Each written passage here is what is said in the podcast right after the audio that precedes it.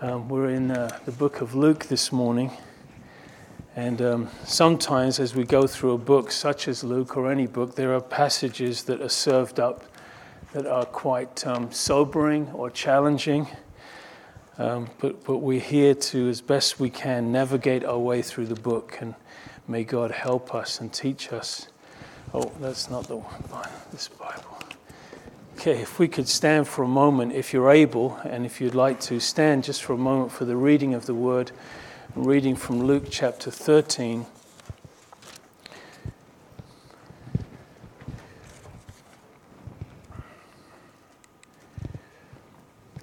And follow with me in your hearts. Luke thirteen, starting in verse eighteen. And he said, "What is the kingdom of God like? And to what shall I compare it? It is like a mustard seed, which a man took and put in his garden, and it grew and became a large tree, and the birds of all the air nested in its branches." And again he said, "To what shall I liken the kingdom of God? It is like leaven, which a woman took and hid in three measures of meal until it was leavened." And he went through the cities and the villages, teaching and journeying towards Jerusalem. And one said to him, "Lord, are there few who are saved?" And he said to them, "Strive to enter through the narrow gate, for many, I say to you, will seek to enter and will not be able." So, Father, we pray, bless your word to our hearts, quicken us by your Spirit. Let us have faith that looks to you, and teach us and guide us through these verses, we ask in Jesus' name. Amen. Amen. God bless you. You may be seated. If you have a cell phone that's not on silent, now would be a good time to do that.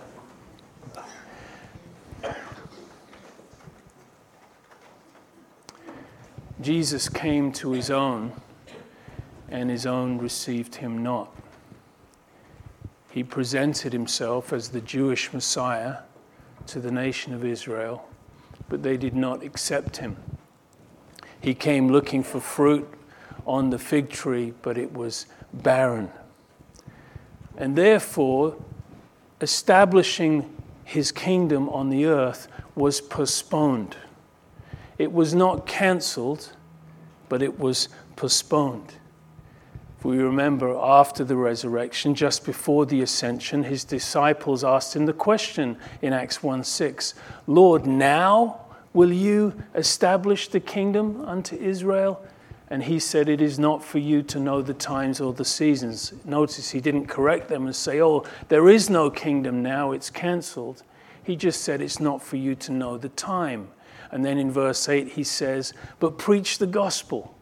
Be witnesses unto me in all the earth," for now uh, is the time that he would be building his church on the earth. We often sometimes call this the church age. But at the end of this age, Jesus will return and he will establish his kingdom on the earth. Jesus taught a lot about the kingdom, as as also the prophets had much to say about the coming kingdom. For example, in the book of Daniel, this doesn't like me. Thank you. In the book of Daniel, it says, "I saw in the night visions, and behold, one like the Son of Man came with the clouds of heaven." Has that happened yet? Has Jesus come in the clouds of heaven, as his return is described? That hasn't happened yet. "And he came to the Ancient of Days, and there was given to him dominion and glory and a kingdom, that all people, nations, languages should serve him. And his dominion is an everlasting dominion, which shall not pass away. His kingdom shall not be destroyed." So we can imagine it would be reasonable if you were one of the disciples to, to be thinking, "Okay, Lord, where is the kingdom? And when is the kingdom? I don't see any throne or glory. I, I, I don't recognize that. This handful of fishermen from Galilee, and often Jesus was being rejected and facing trouble, and that question about the king and the kingdom surely was in the hearts of the disciples. It would be reasonable for them to have that question. So therefore, we go to our text, and Jesus asks them, what is the kingdom of God like, and to what shall I compare it? This grand question, what is the kingdom of God like? Maybe their imaginations. And then he says, it is like a mustard seed, which a man took and put in his garden. Now, what do you think of when you think of a mustard seed? Here's one right here. Can you see it? Is it really there? I don't know. I can't see it. It's like it's invisible. I cannot discern. It's so small and buried, and it cannot be seen. And that is the point of the, the picture there. In a sense, we could say that the kingdom of God was with them, for Jesus the King was with them, but yet the, the kingdom that was promised was not yet with them in the fullest sense. Let me read to you what it says in Luke chapter seventeen, verse twenty. It says, when the Pharisees asked him when the kingdom of God would come, he answered them and said, the kingdom of God does not come with observation, nor will they say, see here or see there, for indeed the kingdom of God is among you. So in one sense, the kingdom of God, Jesus said to them, was among them. But in an, in a, in another very real sense of fulfillment, the kingdom of God is yet to come. Perhaps this is not unlike First John chapter four, verse three, when, when John was speaking about the Antichrist. He said, the spirit of the Antichrist, which you have heard is coming, is now already in the world, right? So the Antichrist is a literal figure who will establish his kingdom on the earth, and that's yet future to come. But John says, yet the spirit of the Antichrist is here. So Christ is here in one sense. He was with them. He's the king. But in another sense, there will be a visible kingdom realized when he returns. And let's go back to the verse. It says, and it grew and became a large tree. So this seed, which is not discernible, you cannot see it, you're not sure if it's there, it's planted. It says it will become a large tree, this tiny seed. Even when God was on the earth, Immanuel, God was with us. People did not see that. People did not discern it. It was a very small beginning. Born in Bethlehem, the tiny village among the thousands. Can any good thing come from Nazareth, et cetera. The king's coming, the wise men coming, where is the king of the Jews? It was very small, very tiny, and yet the king was there. He was among them. Now we understand, of course, he, he was and is the anointed Messiah king. For us, as church age believers, we recognize him as the king, and in our hearts we submit to him and we exalt him. But most on the earth do not discern that. They do not recognize Jesus as the king. They do not have any expectation for any kingdom. This may be foreshadowed in some measure in David, who was anointed king. And I'll read to you in First Samuel twenty-two. You remember David was anointed by Samuel. He was anointed under God as king by Samuel, yet he hadn't fully come into his kingdom, right? And it tells us that he was in a cave. And when his brothers and his father's house heard it, they went down there to him, and everyone who was in distress, in debt, discontented, gathered to him, and he became captain over them, and there were about four hundred men with him.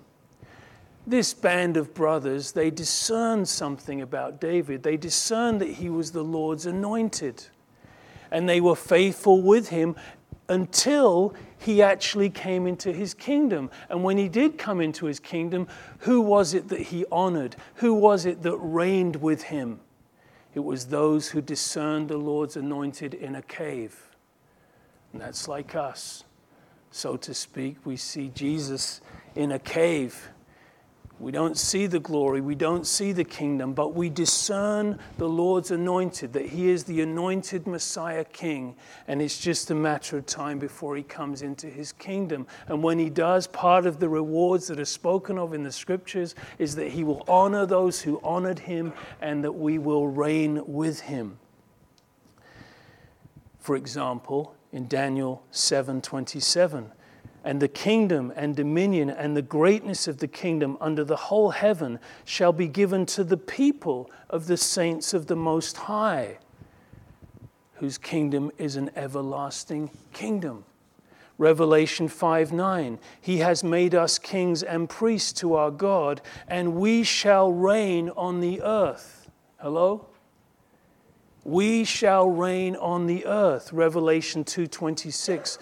To him who overcomes and does my will to the end, I will give him authority over the nations. Second Timothy two twelve. If you endure hardship, you will reign with him.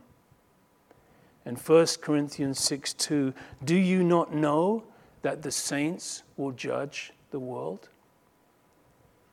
So believers in this age, in the church age, it speaks that there is some measure of recognition and honor and reward in the next age to come, in the kingdom age. So the kingdom, you can't see it yet, but it will be fully realized. Let's go back to the verse. And the birds of the air nested in its branches. Now, this perhaps makes us think of another tree in the Old Testament that grew with a great expanse and the birds were in its branches. Do you remember?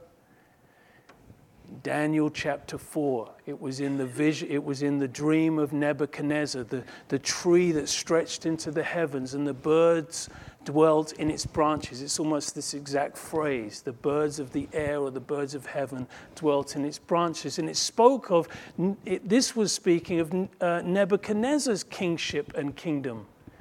Same imagery, same message, that his kingdom had an expanse, and the birds of the air spoke of the Gentile nations, the other nations around that would benefit or feed from that tree.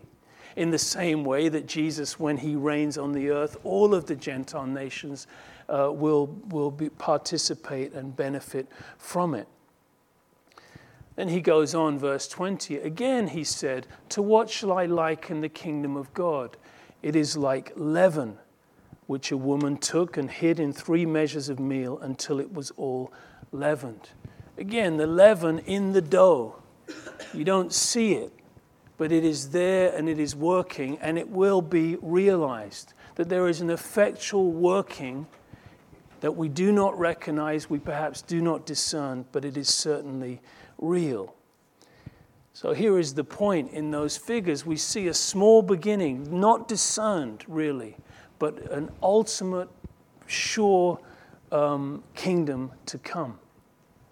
There are some other views and leanings on those parables. Some recognize the, the birds and the leaven to speak of evil that is present, that will build and be judged at the end time.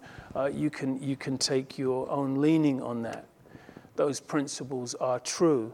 But what is sure, we can say, is that there is a kingdom to come. There is something that is very real and sure and happening in this age that people do not discern. It's small, but it grows and it works until the end. And verse twenty-two, and he went through the cities and the villages, teaching and journeying towards Jerusalem. Now, just like Paul was heading to Rome, Jesus is now heading to Jerusalem. He knows his ultimate destination and fate there. And one said to him, Lord, are there few who are saved? And that's a good question, isn't it? Have you ever wondered that? Are there few to be saved? You can tell in the heart of the questioner, he already had a leaning. Are there few to be saved? Now, this is a good question. For the Jews then, for those who would face the judgment at the end of the age going into the millennial, but also for every man in every age. This is a good question. And you can read stats and polls about how many people are true Christians or born again in our own country, et cetera, et cetera. However, Second Timothy two nineteen says the Lord knows who's, who are his. And I don't think we can make that um, assumption. We'll, we will find out. Let's preach, let's pray, let's believe, let's minister, let's live our life unto the Lord. Let's be faithful to the end, and we will see. God is drawing and saving, and he knows who his own are. Likewise, Jesus also did not answer with a number. But what did he say? As he so often did, are you listening? As he so often did, he brings the question right back to that questioner. And he says in verse twenty-four, strive to enter through the narrow gate. And maybe that's a good, people say, what about, you know, how many people will be saved? And what about the people in Africa who haven't heard the gospel? And what about, and you bring the question, what about you? God is more concerned about those people than you are. What about you? You strive, and the word is you wrestle, you endeavor, you do all that you can to make sure that you have entered through the narrow gate. The gate is narrow because there is only one way, only one name, only one Savior through which man can be saved and come to the Father. And this door is open to all, but it's narrow. It's pictured here as the less preferable option, that man would perhaps choose the wide gate over the narrow gate. But make sure you enter that way. Jesus makes it clear, doesn't it? He doesn't say there's two gates, you work it out, and I hope you get it right. He says, I tell you, strive to go through this gate. This is the only gate that leads to life. This is the only gate that leads to God. In the Sermon on the Mount, in Matthew seven, in Matthew's account, he says, enter by the narrow gate, for wide is the gate. Here he brings in the other option. Broad is the way that leads to destruction, and there are many who go into it, because narrow is the gate and straight is the way that leads to life, and there be few that find it. What is the wide gate? Well, certainly the wide gate was like the Pharisees taught, that you must keep the commandments, that good people go to heaven. It's even commonly taught today, even in our own land, that you must be a moral, good, law-keeping Christian, that you can earn your way to heaven. But Paul says that's another gospel, that's another Jesus, that's another spirit, and it is a false gospel. And then Matthew goes on to say in verse twenty-one of chapter seven, not everyone who says to me, Lord, Lord, will enter the kingdom of heaven, but only the one who does the will of my Father who is in heaven. Many will say to me on that day, Lord, Lord, did we not prophesy in your name and drive out demons in your name and perform miracles? And I will tell them plainly, I never knew you. Depart from me. It's not just about confession, but conversion.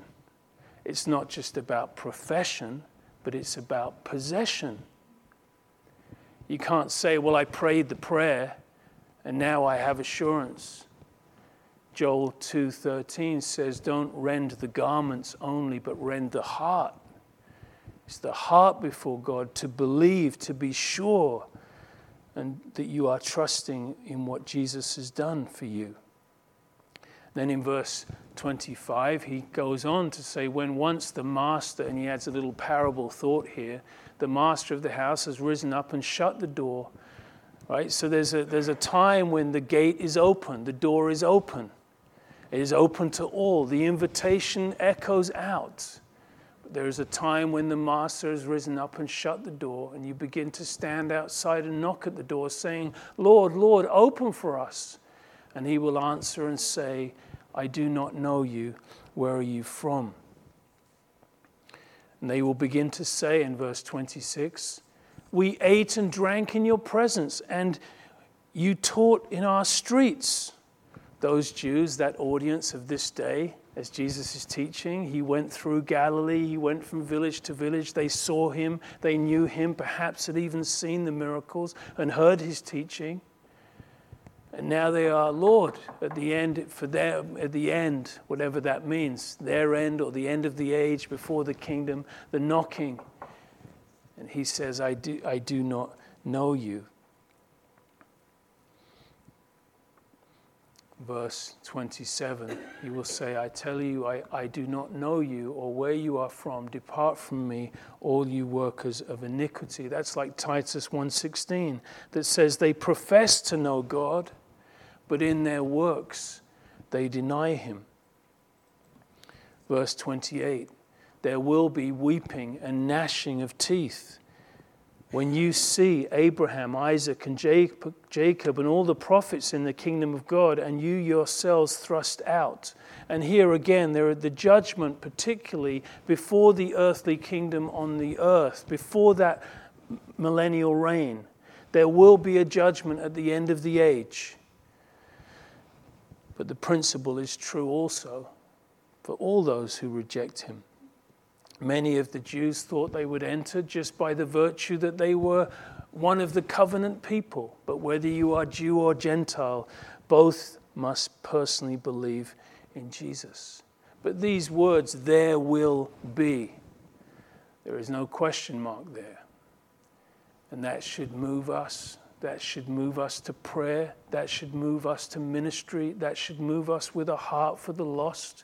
That we would pray, we would give, we would go, we would share with people, for this is, this is true. When the kingdom does eventually come, the Gentile nations will participate. Look, verse twenty-nine. They will come from the east and the west and the north and the south and sit down in the kingdom of God. He says, indeed, there are last who will be first, and there are first who will be last. And again, probably here the last is referring to the Gentiles, for the Jews would imagine that they would be the last likely to enter into the kingdom. Maybe there will be a surprise. This wouldn't make the Jewish hearer happy in hearing what Jesus was saying. But Jesus didn't speak to make people happy. Jesus came to bear witness of the truth, uh, just as every preacher should do. It's not to entertain or to make us happy, it's to open and to teach the Bible. On that very day, verse thirty-one, some Pharisees came saying, get out and depart from here, for Herod wants to kill you. Now Luke has shown us that the Pharisees, he's put them in a in a questionable light, an unfavorable light. It's reasonable to assume that the Pharisees really didn't like what Jesus was saying and wanted to get rid of him. So they came and said, Herod wants to kill you, you better leave. And he said to them, go and tell that fox, behold, I cast out demons and perform cures and miracles today and tomorrow. The third day I shall be perfected. Or the word is actually, I will reach my goal or finish my course. I'm going to Jerusalem. You're not going to stop me. I know what awaits me there, and this is why I came. I love that attitude. When the enemy would prevent, when the enemy would attack, even in the life of a believer, I must journey on. You're not going to stop me. I'm going to keep going.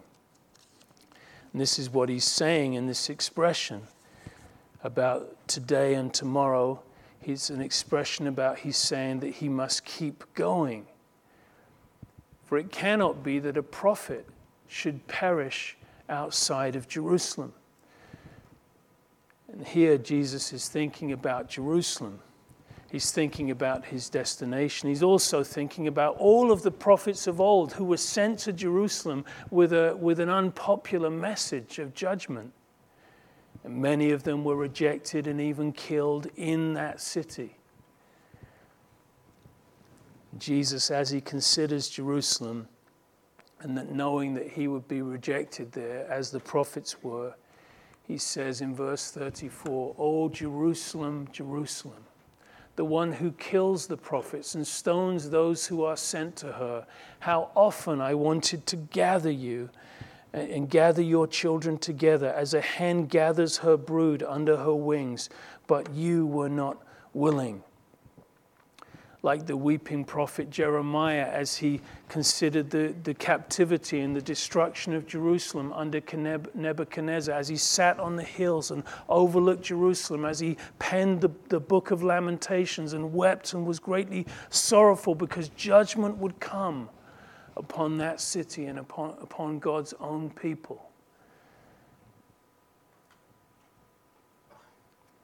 Knowing that the same fate would await Jerusalem some forty years later, with Titus of Rome also coming laying siege to the city. And he says in verse thirty-five, "See, your house is left to you desolate. And assuredly I say to you, you shall not see me until the time comes when you say, 'Blessed is he who comes in the name of the Lord.'" Now we're finishing here. But let's let's make let's let's summarize. Let's make this clear. We are in the church age, and we are waiting with a living hope and an expectation of the return of Christ and the resurrection of the saints. And Jesus will will will then set up his kingdom. But but when he when he left in this verse, in these verses, and also in Luke nineteen, he said to them, "You will not see me until you say, 'Blessed is he who comes in the name of the Lord.'" This word "until" means there's a condition, does it not? You will not see me until. Until you say this, you will not see me. When Israel as a nation, and this is prophesied as a future generation of Israel, when they will come to believe as a nation that Jesus is their Messiah, they will say, "Blessed is he who comes in the name of the Lord." It's a messianic phrase that comes from Psalm one hundred eighteen, speaking about the Messiah who will come. And Jesus is, in other words, saying, until Israel as a nation recognizes me as their crucified yet resurrected Messiah, they will not see me again. Zechariah twelve ten, it says, "They will then look to him whom they have pierced." And that's hundreds of years before the cross. And yet it was predicted that the future generation of Israel would look to him whom they have pierced. And there will be great mourning and sorrow, for they will come to terms with the fact that the, the Messiah, the promised Messiah, was the one who was crucified. But also it will ring true with great redemption, for he will return when they say that, when they say those words, and he will defeat the Antichrist and his armies that are opposing the remnant of Israel in that time. He will bring victory, and then he will establish his kingdom on the earth. I read to you Zechariah uh, thirteen in verse nine. It says, "I will bring one third through the fire." The fire here is speaking about that time of Jacob's trouble, the great tribulation and the persecution of the Antichrist at the end. And it says, one third will survive, two thirds of the Jews, the beginning of that period, will perish. But one third, the remnant of the Jewish nation, will survive.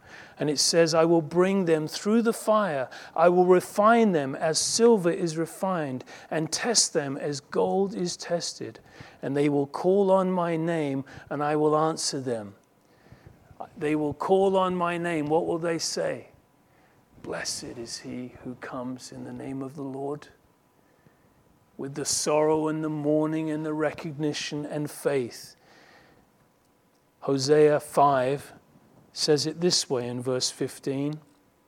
The Lord says, "I will return again to my place." Now you can't return somewhere unless you were there before, right? So Jesus says, I will return again to my place until they acknowledge their offense. There it is again. Then they will seek my face. In their affliction, they will earnestly seek me. This goes back to that word until. Until they acknowledge their offense. And then that will usher in the return of Jesus, and he will set up his kingdom. And those who have honored him will be honored. And as believers in the church day, oh, we say, Lord, come quickly, where there will be the most incredible vindication and justice that will be expressed. And all things will be made, made new, and we long and look and hope for that day. So let's pray together. Father, we thank you for this opportunity to open these pages, to think about the kingdom of God, to think about your return, to think about your promises, to think about that glorious day,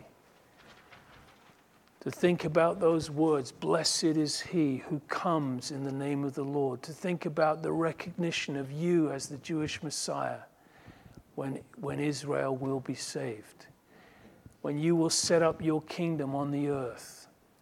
Or we will see that day, we wait for that day, we long for that day. But now we thank you for this opportunity, this age that we are in, the church age. We have, we have your Spirit. And you have called us to be witnesses unto you in Jerusalem, Judea, Samaria, the uttermost parts of the world. We pray that you would help us individually and as a local church. Help us to mobilize us and help us to, to be witnesses, to share, to pray, to go, to speak. We pray many will be drawn to you. We trust you for that. Even now as we pray, perhaps there is one watching or listening online or even here today. You're not sure of your salvation. Oh, Jesus is the way. There is no other way. He is the way, the truth, and the light. No man can come to the Father except by him. Oh, put your faith in him today, for he is the Savior. It is his good pleasure to give you the kingdom. It is good pleasure to give you salvation. It is his good pleasure to answer you, to hear you, to save you today. So you open your heart to him. And we pray, we thank you together for this This Sunday morning. Bless the worship now to follow, the fellowship to follow, our dear time with our brothers and sisters, we ask and seal it in Jesus' name. Amen. Amen.